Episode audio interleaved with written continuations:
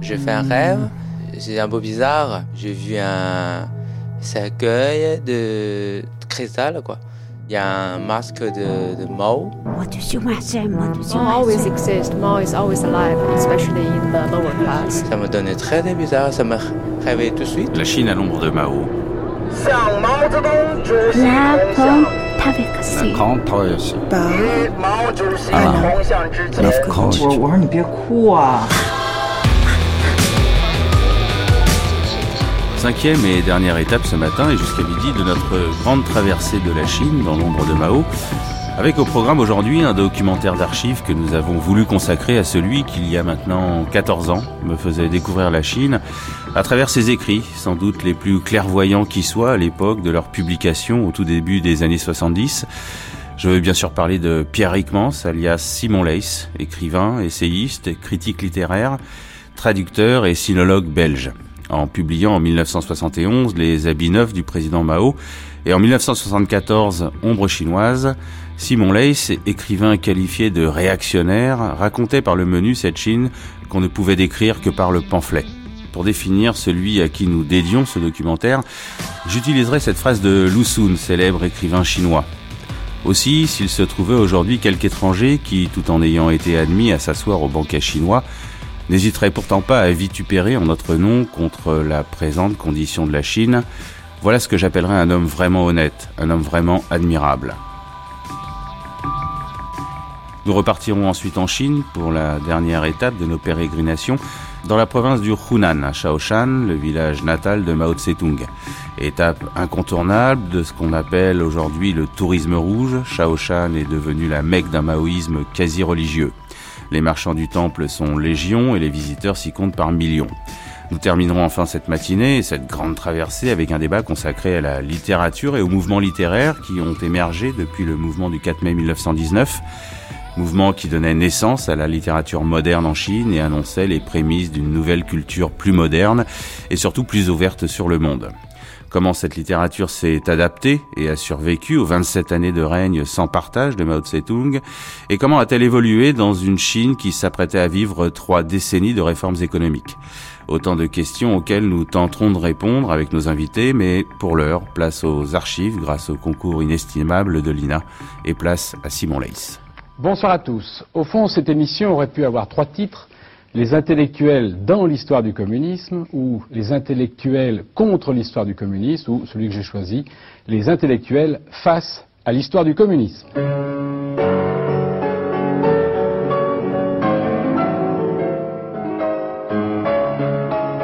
Simon Less. J'ose dire que dans ce livre, La forêt en feu, il y a tout Simon Less, parce que la première partie, ben, on y trouve le fin connaisseur et l'amoureux de la culture chinoise. Et dans la deuxième partie, qui est politique, eh bien, on y trouve le pourfendeur euh, des, des, ironique des intellectuels français, notamment, qui euh, ont fait, euh, le, lit de Mao Tse-tung à un certain moment en France. Alors, comme vous êtes un sinologue très, très réputé, je me dis, au fond, qu'est-ce qui vous a amené un jour à abandonner ce que vous appelez l'harmonie de la culture chinoise pour vous lancer dans des livres politiques et tout à fait combattants L'indignation. Euh, la politique n'est pas du tout mon domaine. Je suis un, analphabète en politique. Mon domaine, comme vous venez de l'indiquer, c'est l'histoire de l'art, la littérature classique. Mais il s'est trouvé une situation, quand j'étais témoin, j'avais la, réalité, la réalité féroce, la réalité atroce de la terreur maoïste euh, devant mes yeux. Les cadavres dérivaient au fil de l'eau. Ils venaient atterrir sous les grèves de Hong Kong au moment où j'y étais. Euh, euh, un homme s'est fait assassiner sur le pas de ma porte parce qu'il s'était moqué un peu de Mao Tse-tung à, la radio, etc., etc. On rencontrait tous les jours les gardes rouges qui avaient échappé à la répression militaire, dont les camarades avaient été exécutés, jetés vivants dans des cages dans la rivière, et, ainsi de suite. Bref, on avait sous les yeux l'immensité et l'évidence euh, de cette, terreur atroce qu'a représenté le maoïsme pour la Chine. Et à côté de ça, qu'est-ce qu'on voyait? Mais on voyait euh, en Europe euh, des gens comme Madame Machoki et comme la presse respectable, etc., qui décrivaient un univers de fantaisie n'ayant absolument aucune, aucune relation avec ce que nous avions sous les yeux. Le travail que j'ai fait dans l'ordre politique n'est pas un travail de spécialiste.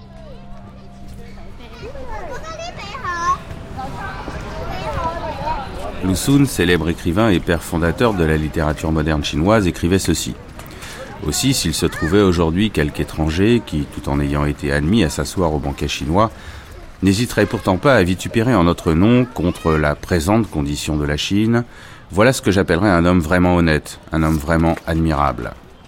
C'est ainsi que je définirais moi-même Simon Leys, qui, comme je le disais en présentant le sommaire de cette dernière matinée consacrée à la Chine dans l'ombre de Mao, a été l'écrivain sinologue qui m'a ouvert les portes de la Chine.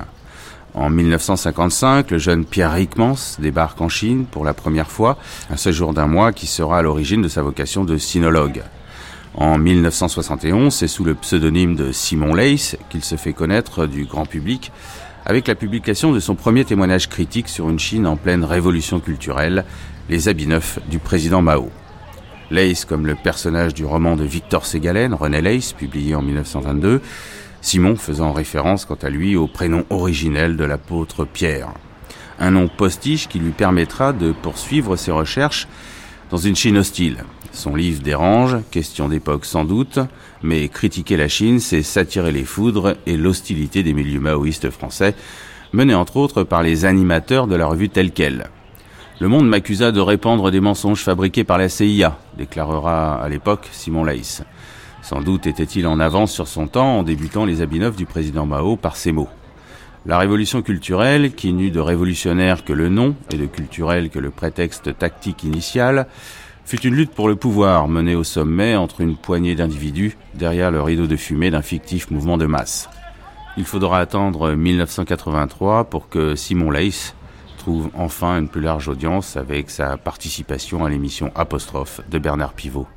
Mon premier livre s'intitule Les habits neufs du président Mao, et ça veut dire exactement ce que ça dit. Les, habits neufs, euh, c'est la référence au cri de l'enfant dans le conte d'Andersen. L'enfant qui crie que l'empereur est tout nu n'est pas du tout un, expert ou quelqu'un qui a la vue particulièrement longue. C'est un, être particulièrement naïf euh, euh, qui a la sottise de dire ce qu'il ne faut pas lire à un certain moment, mais ce qui se trouve être simplement l'évidence qu'il a sous les yeux. Alors, je vous arrête. Pourquoi ce, livre paraît en 71-72 en France, au moment où vraiment il y a la vogue maoïste? Comment se fait-il que, euh, où on ne vous ait pas lu, où on ne vous ait pas cru? Pourquoi? Euh, je n'étais pas en France, hein, c'est à, mes amis français que je voudrais poser la question. Je pense que, les idiots disent des idioties, c'est comme les pommiers produisent des pommes, c'est dans la nature, c'est normal. Le problème, c'est qu'il y ait des lecteurs pour les prendre au sérieux. Et là, évidemment, se trouve le problème qui mériterait d'être analysé. Euh, prenons le cas de Mme Machoki, par exemple. Euh, je n'ai rien contre Mme Machoki personnellement, je n'ai jamais eu euh, euh, le plaisir de faire sa connaissance. Euh, quand je parle de Mme Machoki, je parle d'une certaine idée de la Chine. Je parle de son œuvre, pas de sa personne. Son ouvrage de la Chine, c'est ce qu'on peut dire de plus charitable, c'est que c'est d'une stupidité totale.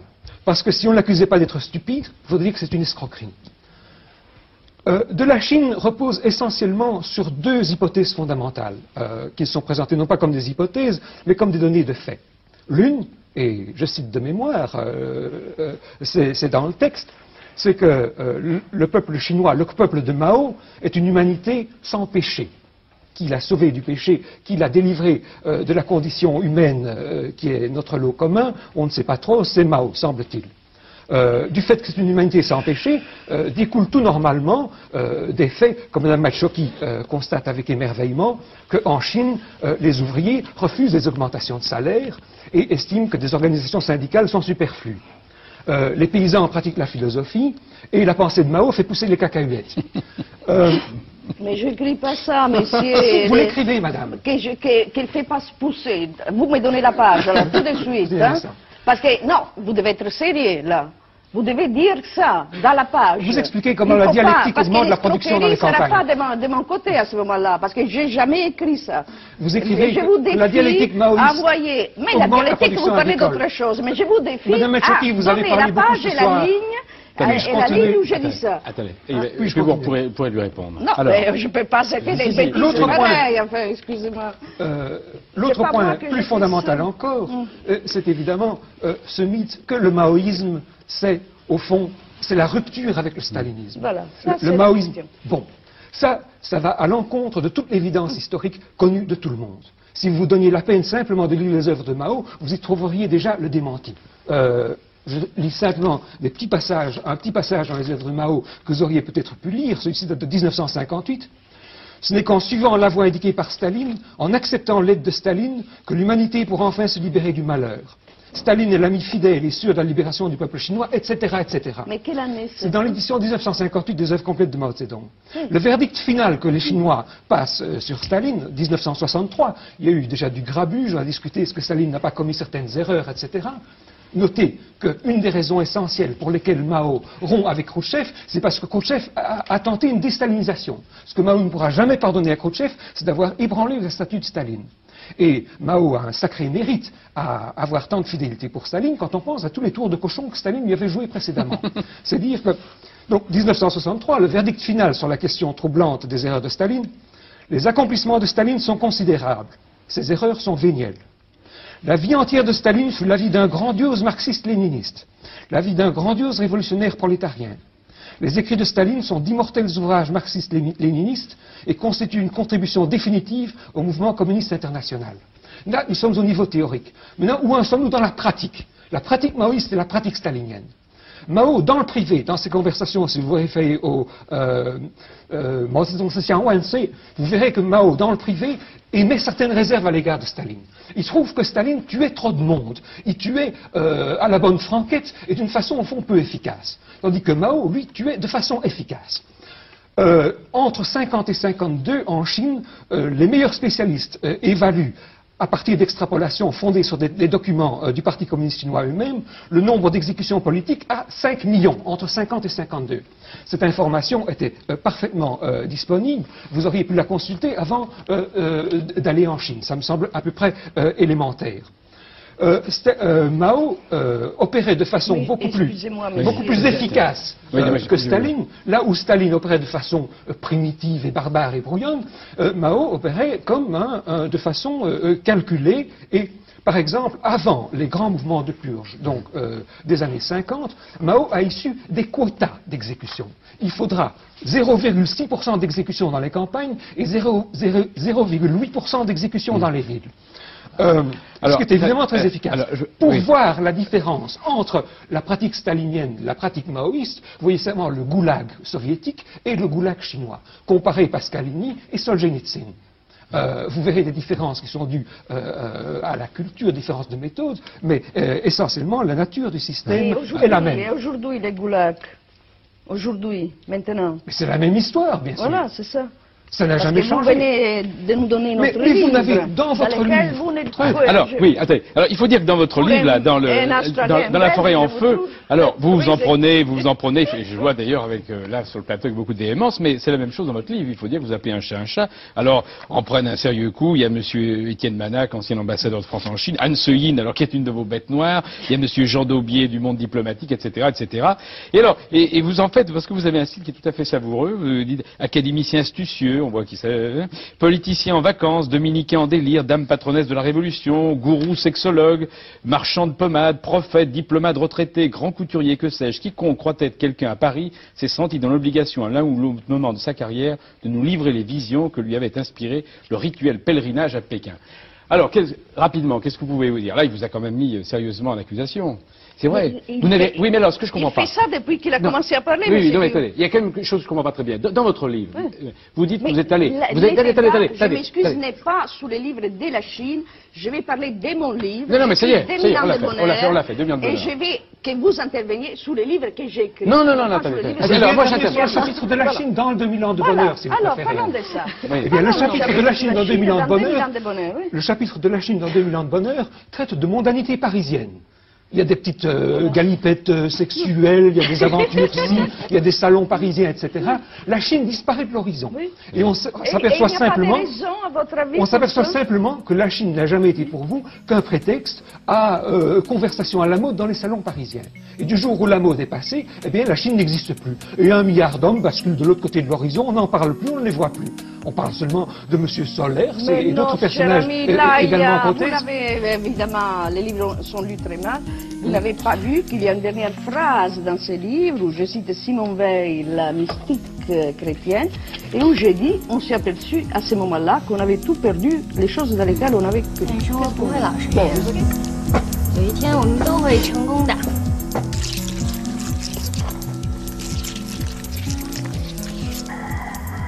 Chinois ne devraient pas avoir peur de nous mettre en contact avec cette, campagne chinoise extrêmement austère. Mais si nous étions en contact direct avec la population, quand même, il y aurait cet énorme contrepoids au, crétinisme de la propagande, au, dogmatisme de, ces, fonctionnaires euh, apeurés et, timides, étroits et mesquins, on serait directement en contact avec, avec le génie du peuple chinois qui, lui, doit continuer à exister, mais qui, pour le moment, dans les conditions faites actuellement aux voyageurs, euh, ne peut nous parvenir que de façon extrêmement indirecte ou déformée ou accidentelle.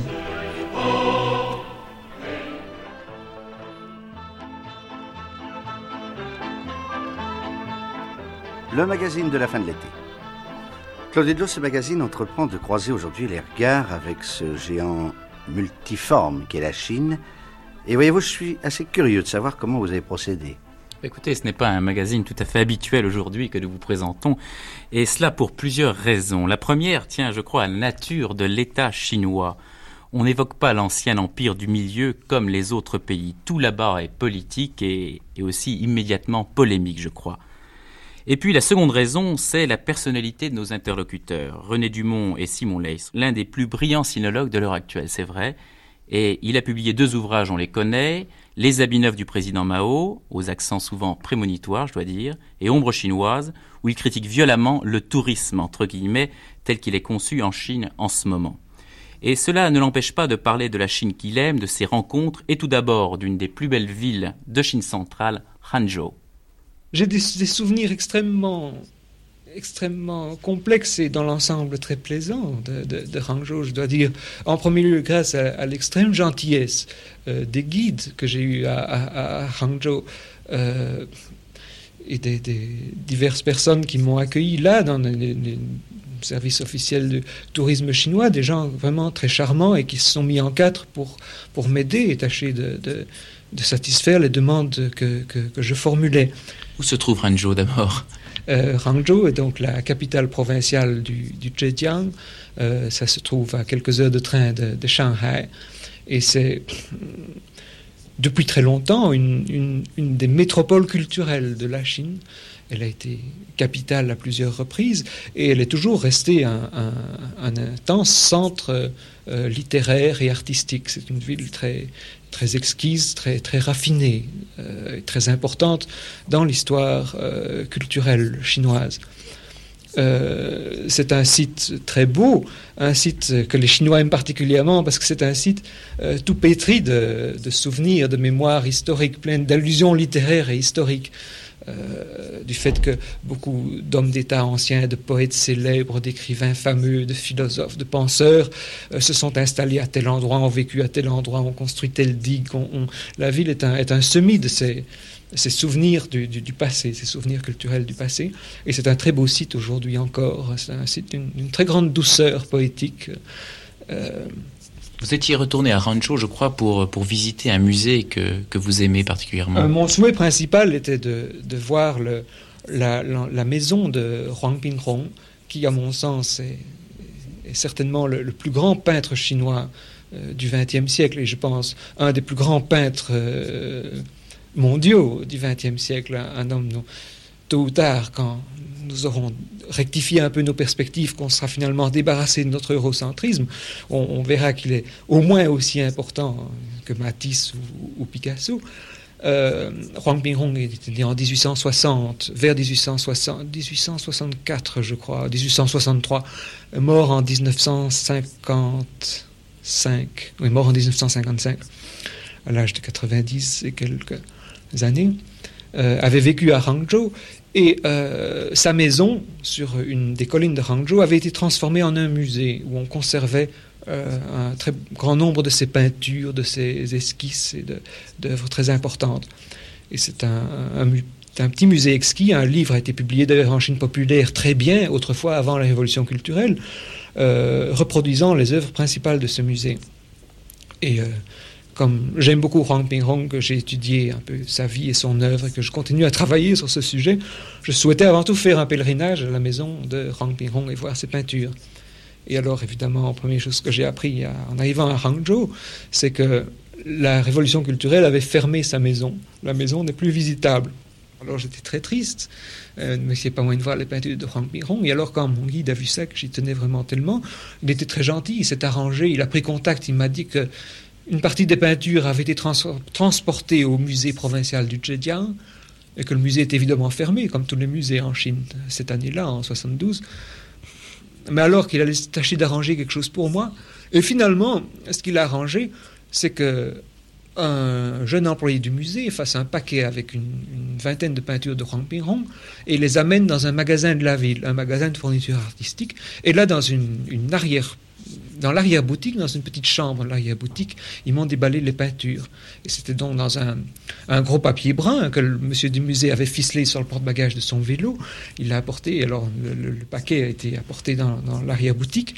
Et là, les quelques employés du magasin, de, vieux employés, des gens qui travaillant dans une boutique de fourniture d'art où on vend des pinceaux, de l'encre, etc., savent très bien de quoi il s'agit, sont venus silencieusement se grouper dans l'arrière-boutique et on a regardé tous ensemble les peintures, une à une. On a passé une ou deux heures là en contemplation et avec euh, un auditoire de, spectateurs extrêmement attentifs, de gens qui, euh, qui commentaient au, bon endroit qualité qui appréciait qui, appréciait hein, qualité de l'encre ici du pinceau là la couleur là, là euh, c'était vraiment, euh, on, on s'est dit, on s'est dit très peu de choses. On regardait les peintures intensément et c'était vraiment très intense comme expérience. Et puis, quand c'était fini, après qu'on a vu toutes les peintures, on s'est serré la main. J'ai remercié avec effusion le conservateur du musée qui a reficelé les 20 peintures dans le papier brun et remis le paquet sur le porte-bagages de son vélo. Et la, petite séance est terminée ainsi. Mais ça m'a touché très profondément de, de voir euh, une fois que le contrôle bureaucratique se relâche un peu, immédiatement, vous avez spontanément, vous trouvez chez les gens immédiatement, euh, ça donne beaucoup de mal, il y a immédiatement un, rapport humain euh, très agréable et très, très chaleureux qui s'établit, et, les gens font tout ce qu'ils peuvent pour pour contourner, il ne s'agit pas de, de, de, tourner un interdit, il n'y avait pas d'interdit quoi que ce soit, mais enfin de se donner du mal pour que quand même euh, pour adoucir votre déception ou pour, euh, euh, tâcher de satisfaire vos, souhaits, etc. Et tout ça, c'est très touchant, ce genre d'expérience. Et ce genre d'expérience, on, peut les faire assez souvent, malgré tout, surtout une fois qu'on quitte Pékin, une fois qu'on va en province.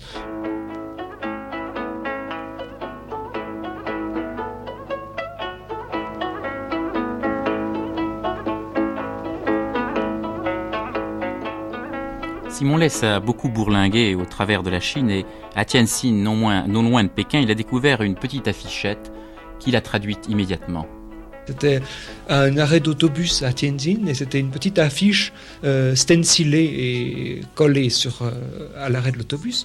Et le, texte de l'affiche dans les grandes lignes, c'était d'un un technicien employé à, à, Xi'an, qui est à l'autre bout de la Chine de Tianjin, et qui disait dans son affiche que euh, travaillant à Xi'an, dans telle usine, etc., avec tel salaire, euh, loin de sa famille, sa femme et ses enfants étant restés à Tianjin, euh, c'est dans cet état d'isolement, loin de sa famille, portait, portait préjudice à son enthousiasme révolutionnaire et qui travaillerait sans doute mieux s'il pouvait travailler auprès de sa famille, près des siens. Et alors, il demandait si à Tianjin, il n'y aurait pas un technicien de qualification égale travaillant à Tianjin, mais originaire de Xi'an, qui souhaiterait retourner dans sa ville natale. Et dans ce cas-là, ils échangeraient leur position à position égale et salaire égal. Et dire que les deux villes sont très éloignées. Les, villes, deux villes sont très éloignées. J'ai une très mauvaise mémoire des chiffres, mais enfin, ça fait une distance euh, euh, assez gigantesque.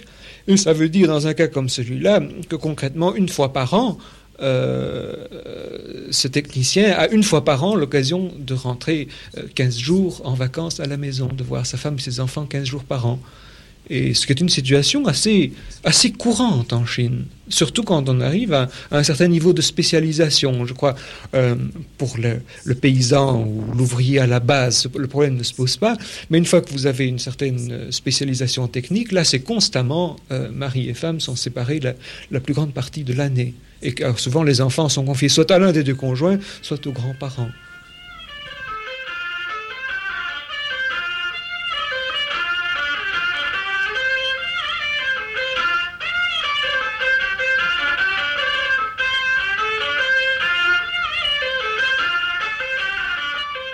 Un jour à Pékin, en flânant, j'étais allé très loin, dans une banlieue très écartée, où les étrangers se promènent peu, une banlieue assez misérable. Et euh, tout à coup, j'avise, euh, j'avais marché longtemps, j'étais fatigué, j'ai envie de m'asseoir, j'avais les cheveux trop longs. Je me dis, ben, bonne occasion de me faire couper les cheveux en voyant une petite boutique de coiffeur, mais vraiment une boutique minable. Je rentre dans la boutique, il n'y avait pas de clients. Le patron, en me voyant entrer pour me faire couper les cheveux, était absolument consterné, était, m'a regardé avec consternation. Et je lui demande de me faire couper les cheveux en chinois, donc il n'y avait pas moyen de me le refuser. Immédiatement, il m'a fait asseoir dans son siège de coiffeur, il s'est rué sur la porte, il l'a fermé à double tour et il a baissé les stores du magasin. Et il m'a coupé les cheveux sans desserrer les dents. J'ai commencé à poser quelques questions. Je, n'irai jamais poser des questions politiques à des gens en Chine. quand je bavarde avec les gens, je bavarde toujours de choses quelconques, de choses sans importance, du temps qui fait, etc. Je n'irai jamais essayer d'extraire des informations politiques ou des choses comme ça. Je pose des questions quelconques. Mais dès la première question sur le temps qui fait, il m'a montré euh, par sa réponse qu'il n'était absolument pas désireux de parler. Et dès que mes cheveux ont été Dès qu'il avait fini la chose, il m'a coupé les cheveux à toute allure, il m'a fait sortir et il a refermé la porte derrière moi. Et c'était vraiment euh, une chose qui m'a laissé un peu perplexe. Quand, finalement, à Hong Kong, il y a quelques mois, un ami m'a raconté euh, l'expérience d'un de ses camarades d'études à Canton, un ami chinois. C'était un étudiant euh, du département d'anglais à l'université Sun Yat-sen. Et cet étudiant, un jour, se trouve dans un magasin de Canton, un magasin de la ville, et il y a un étranger là qui est en train d'acheter quelque chose et ne parvient pas à se faire comprendre du vendeur. Le, copain étudiant s'approche aussitôt et, tout heureux d'employer son anglais, dit à l'étranger Est-ce que je peux vous aider? L'étranger dit Mais oui, je voudrais acheter ceci ou ça. L'autre traduit pour lui, l'achat se fait et, c'est tout, c'est fini, euh, il s'en va. L'étudiant est à peine dans la rue qu'un homme de la sécurité s'approche lui et dit euh, Faudriez-vous venir euh, au bureau de la sécurité avec moi un moment? Il était tenu au bureau de la sécurité pendant trois heures d'horloge. On l'a expliqué, euh, il a été interrogé par plusieurs personnes différentes, en disant Est-ce que vous connaissiez cet étranger? Vous êtes sûr que vous ne le connaissiez pas? Non, je l'ai jamais rencontré. Le voyais le type ne savait pas s'expliquer. J'ai voulu servir d'interprète. Ah, vous êtes certain que vous ne l'avez pas rencontré, etc. Et puis, euh, on tâche de le faire se recouper, etc. Et qu'est-ce que vous avez dit? Mais j'ai traduit, j'ai servi d'interprète pour l'achat que vous voulez faire. Et en dehors de ça, qu'est-ce que vous avez dit d'autre? Mais je n'ai rien dit d'autre. Est-ce que vous êtes... Et enfin, bref, la procédure a duré trois heures d'horloge. Il n'a pas été autrement inquiété, on n'a pas fait de poursuite après, il n'a pas eu euh, d'autres inconvénients. Mais enfin, il s'est juré une chose, plus jamais je ne sers d'interprète à un étranger. Euh, si pour cette fois-ci, pour ces trois bêtes phrases que j'ai dites pour aider un étranger à acheter une paire de chaussettes, je dois passer trois heures à la sécurité, ben vous pensez bien que... Euh, et ça, c'est le genre d'expérience à laquelle le, peuple chinois peut s'attendre en général quand il se frotte aux étrangers euh, de façon spontanée ou, libre. J'aimais particulièrement voyager en chemin de fer parce que les seuls Chinois euh, qui sont prêts à bavarder assez spontanément avec vous sont les gens qui peuvent justifier administrativement les rapports qu'ils ont avec vous. Et les gens qui s'occupent du wagon des premières classes, auquel vous êtes toujours condamné comme étranger, parce que vous êtes défendu de voyager en seconde ou en troisième classe, vous êtes obligé de voyager en, wagon-lit de première. Et il y a très peu de gens en wagon-lit de première. Et il y a un énorme personnel domestique qui s'occupe des deux ou trois étrangers qui voyagent en wagon-lit de première. Et ce personnel domestique est, est oisif, puisqu'il n'a pas grand-chose à faire, pas beaucoup de clients dont s'occuper, et est libre de parler avec vous, puisque c'est son métier de s'occuper de vous ce qui fait qu'il est entièrement dédouané à l'égard des autorités, et ça lui donne une, agréable assurance, ça lui permet de bavarder. Et alors, avec ces gens-là, enfin, au moins, je pouvais bavarder. C'était des conversations absolument sans intérêt de nouveau selon nos critères habituels, mais dans le contexte chinois, euh, pour moi, c'était vraiment comme, comme une source d'eau au milieu du désert, hein, de pouvoir échanger des, des, propos simples et naturels avec ces gens. Sur leur famille, sur, euh, sur leur vie de tous les jours On parlait de la vie de tous les jours, et on parlait, et ils parlaient d'ailleurs avec, euh, avec beaucoup de liberté et beaucoup d'irrespect à certains égards. Je me souviens demandant à l'un d'entre eux, qu'est-ce que vous faites à vos loisirs, qu'est-ce que vous aimez, quels sont vos, vos hobbies hein? euh, Oh, je ne veux pas au cinéma. Je dis, si vous allez au cinéma, on ne veut pas au cinéma, je ne veux pas au théâtre. C'est toujours la même chose. Euh, qu'est-ce que vous faites? On va dans les parcs publics, jouer aux cartes avec les copains. on discute en bavard, on discute mais pas de politique. et il dit ça avec une telle spontanéité, on discute mais pas de politique. Et, ça reflète d'ailleurs une, situation de fait, on ne discute pas de politique entre amis. C'est un sujet, discuter de politique, c'est un, sujet officiel qui se discute, qui ne se traite que dans un contexte officiel. Avec les amis, on parle de tout sauf de ça. Euh, et un des pôles d'attraction de mon compartiment en train était toujours le fait que j'étais un habitué de, la ligne, je la faisais souvent, euh, et, ce qui fait qu'on commençait à me connaître sur la ligne. J'avais toujours avec moi une cargaison de journaux de Hong Kong, de journaux chinois de Hong Kong. Et alors le personnel du train venait en général, euh, peu après le départ du train, un à un, il venait s'installer dans mon compartiment, il verrouillait la porte pour qu'on ne vienne pas nous déranger. Et puis après quelques phrases de politesse avec moi, ils s'asseyaient dans un coin et ils se plongeaient dans leur lecture. C'était vraiment le cabinet de lecture du train. Et ils dévoraient mais, mm, la presse de Hong Kong avec euh, l'intérêt que vous pouvez imaginer. Mais est-ce qu'ils commentaient Non, ils ne commentaient pas. Image brisée, page 189. Il ne saurait y avoir de mauvaises raisons pour s'engager dans les études chinoises et si, chaque année, c'est la ferveur maoïste qui nous amène une bonne moitié de nos nouveaux étudiants, eh bien, dans cette mesure, vive le maoïsme. Je serai d'autant moins enclin à les décourager que je retrouve chez eux, en partie, le point de départ de mon propre itinéraire. Simon Leys. Le point de départ, en effet, de mes études chinoises, c'était en 1955 j'avais 19 ans, j'étais étudiant à l'université, je m'occupais nullement de la Chine, je ne savais rien de la Chine, mais je m'occupais d'un journal euh, d'étudiants. Et à ce moment-là, j'ai eu une invitation pour aller en Chine, donc comme membre euh, d'une délégation de la jeunesse et à titre de rédacteur de ce journal d'étudiants. Et j'étais absolument pas prêt à faire ce voyage en Chine. Oui, j'ai lu en hâte euh, quelque chose, quelques bouquins juste avant de partir. Et alors pendant un mois, donc, nous nous sommes promenés en Chine, euh, euh, dix jeunes types en, en 55. C'était une très belle époque, d'ailleurs, 55, c'était une époque encore où il y avait un, immense enthousiasme, il y avait une ferveur, une jeunesse, un sentiment de dynamisme créateur en Chine. Et alors pour moi, c'était un, un choc absolument bouleversant, ce voyage. Je m'en souviens comme on se souvient d'un film qu'on a vu. C'est une succession, une succession d'images, euh, d'images très belles, euh, euh, fascinantes, touchantes, exaltantes. Mais ce sont des images à deux dimensions. C'est pas, c'est pas, c'est pas en relief. Justement parce que je faisais ce voyage comme un sourd muet, je ne savais pas parler la langue et j'avais un tel sentiment de frustration à ne pas pouvoir communiquer directement avec les gens.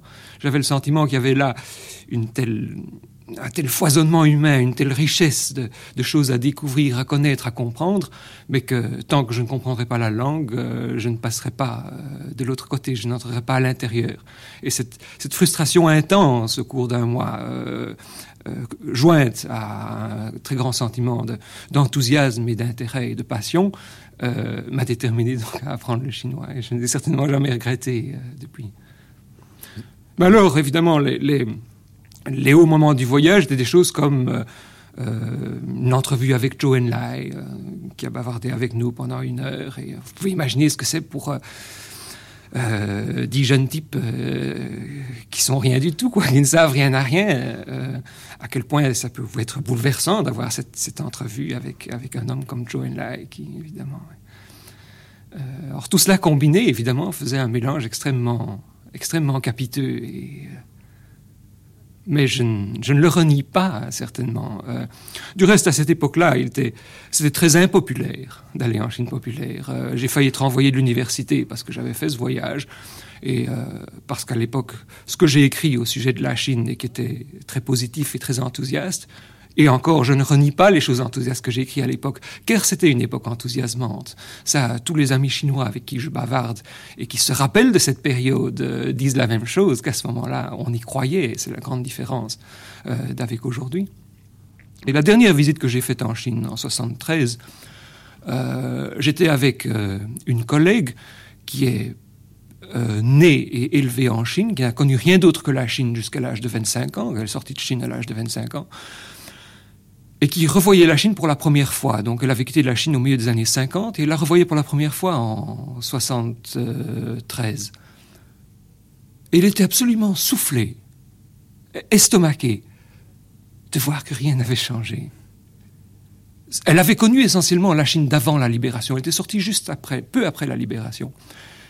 Et ce qu'il avait, ce qu'il estomaquait le plus, ce qui la, la, surprise, la, la façon la plus radicale, c'est que c'était la même chose.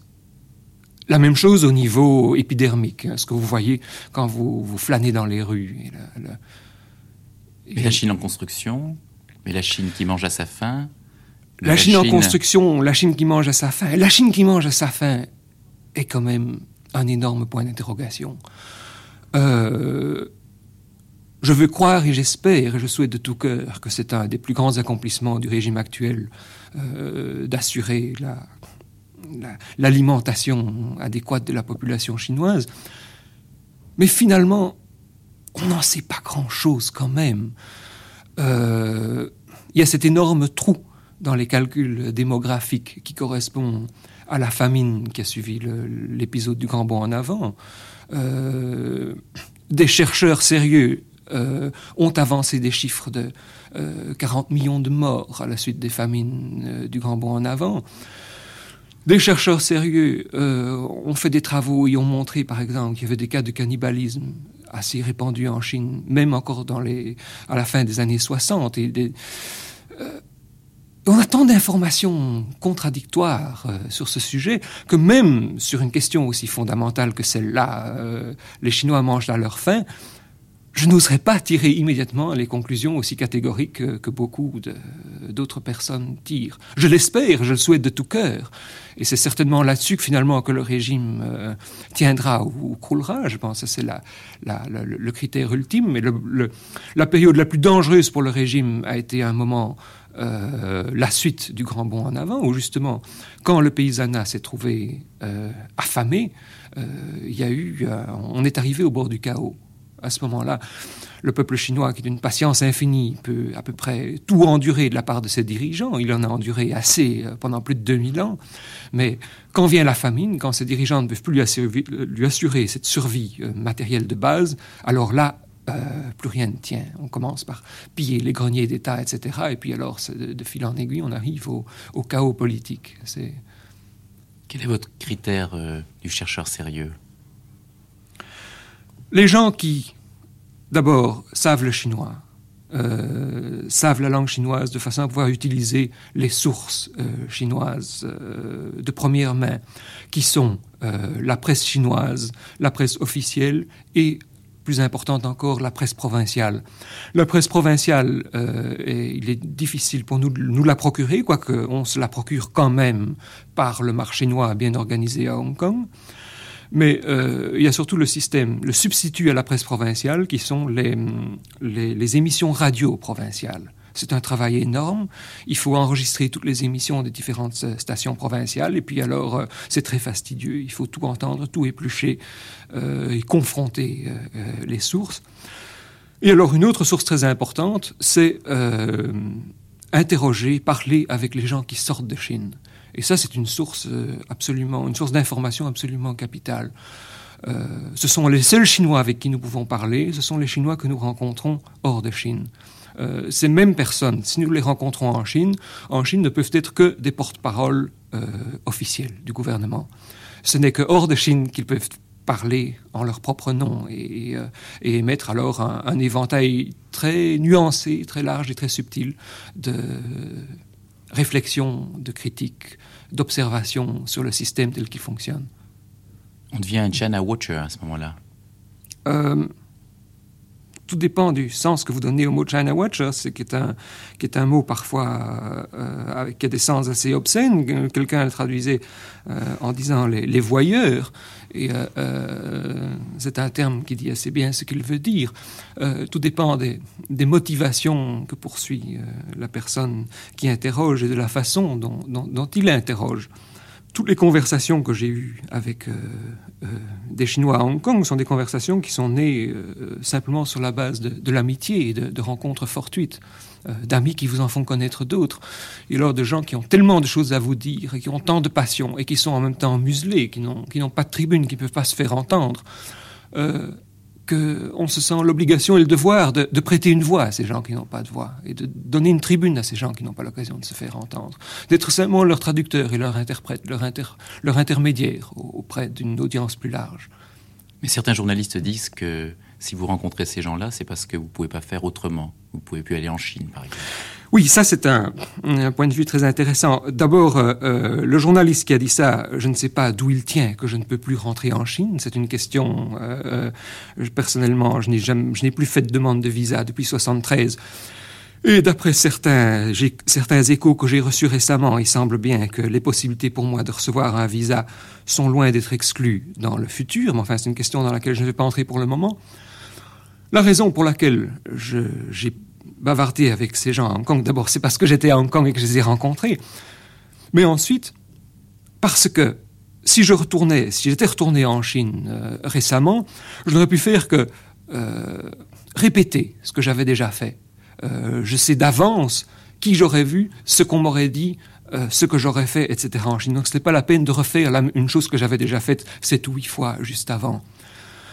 Ce que les amis que je rencontrais à Hong Kong pouvaient m'apporter est absolument irremplaçable et personne d'autre ne pouvait me l'apporter. Et c'est précisément le complément à tout ce que j'avais dit et décrit avant. Ce que j'avais dit et décrit avant, c'est ce qu'un étranger peut voir et faire en Chine.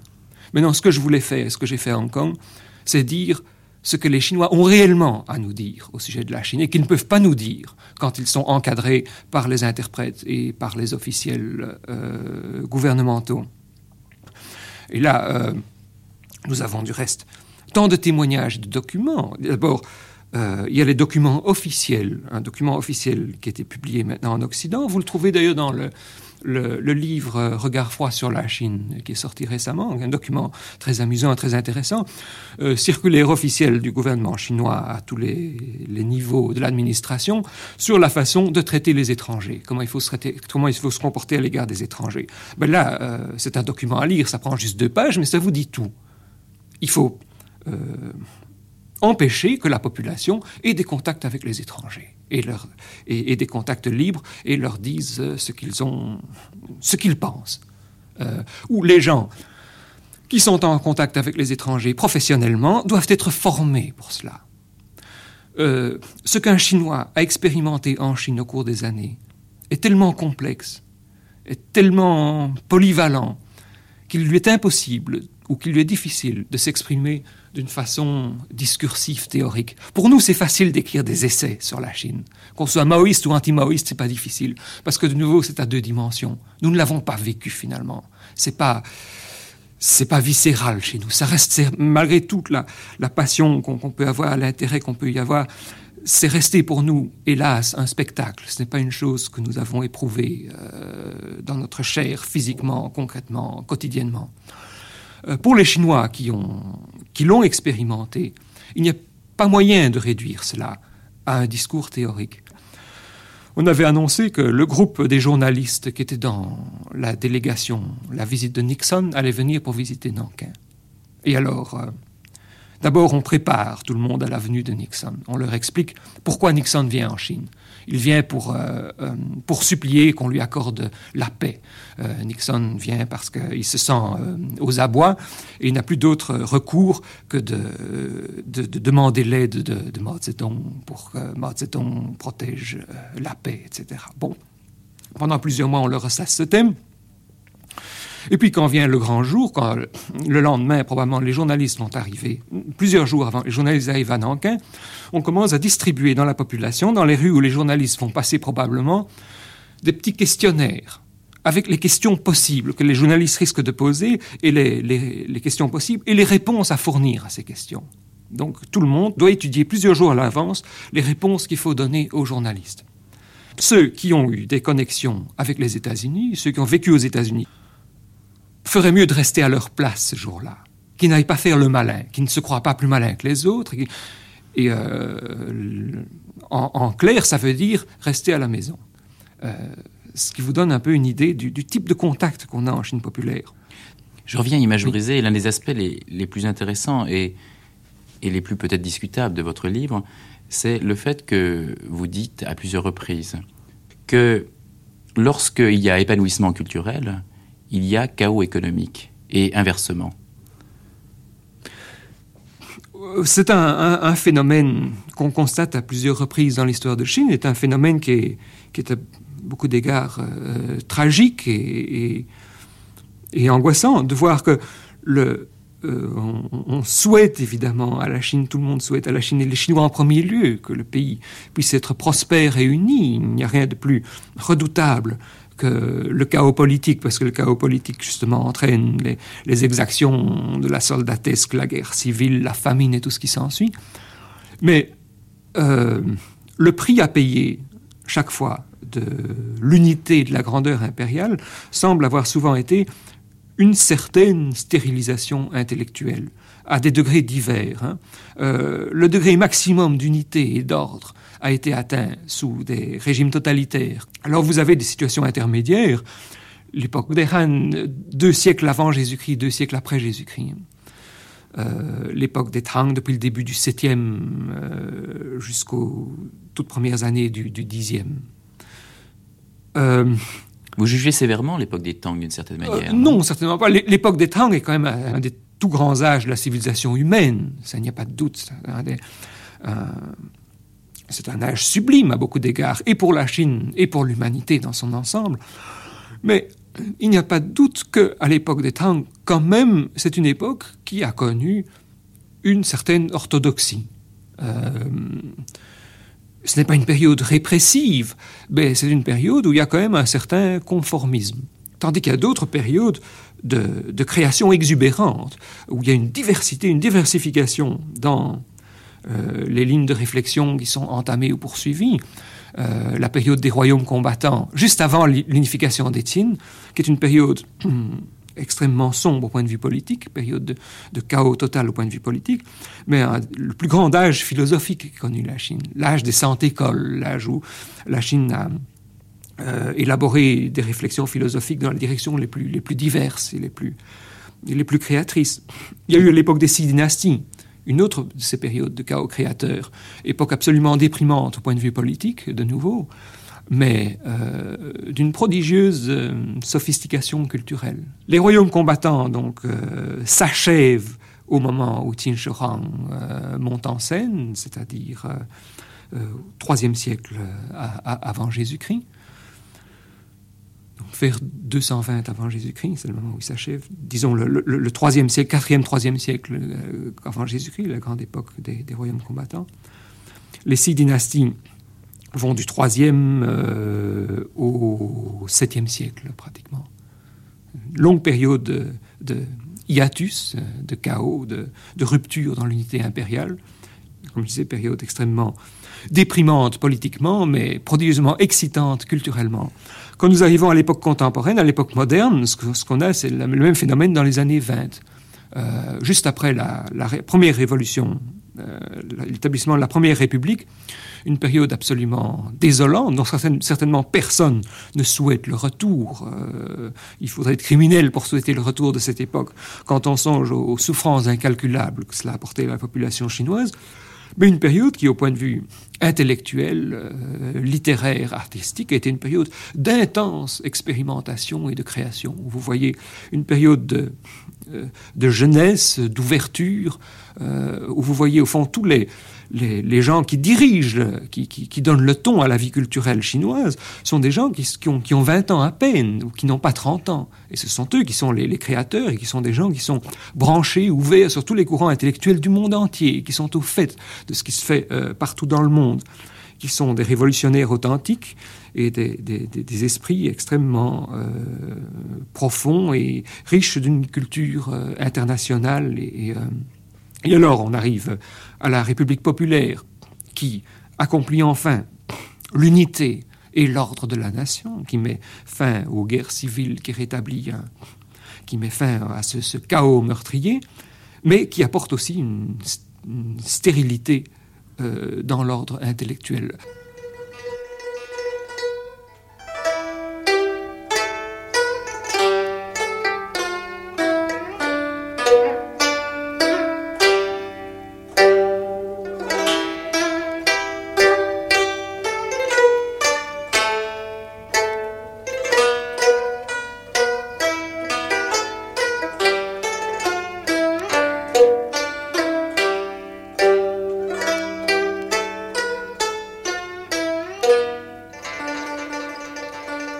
Je n'aime pas tracer de frontières trop précises entre la Chine ancienne et la Chine moderne parce que précisément, euh, ce qui est de prodigieux et de, fascinant dans le cas de la Chine, c'est que la Chine est la plus ancienne civilisation vivante qui existe au monde.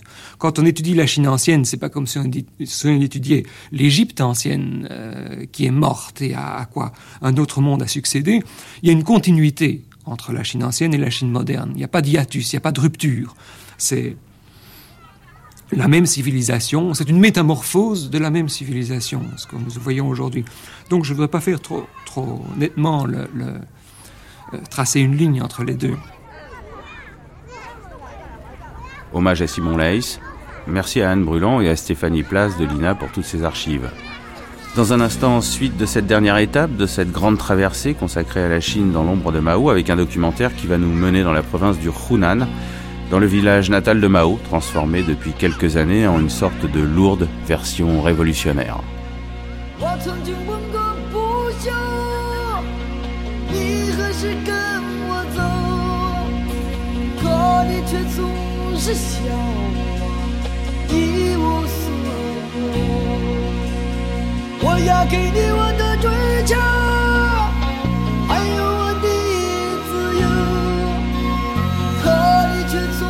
是笑话。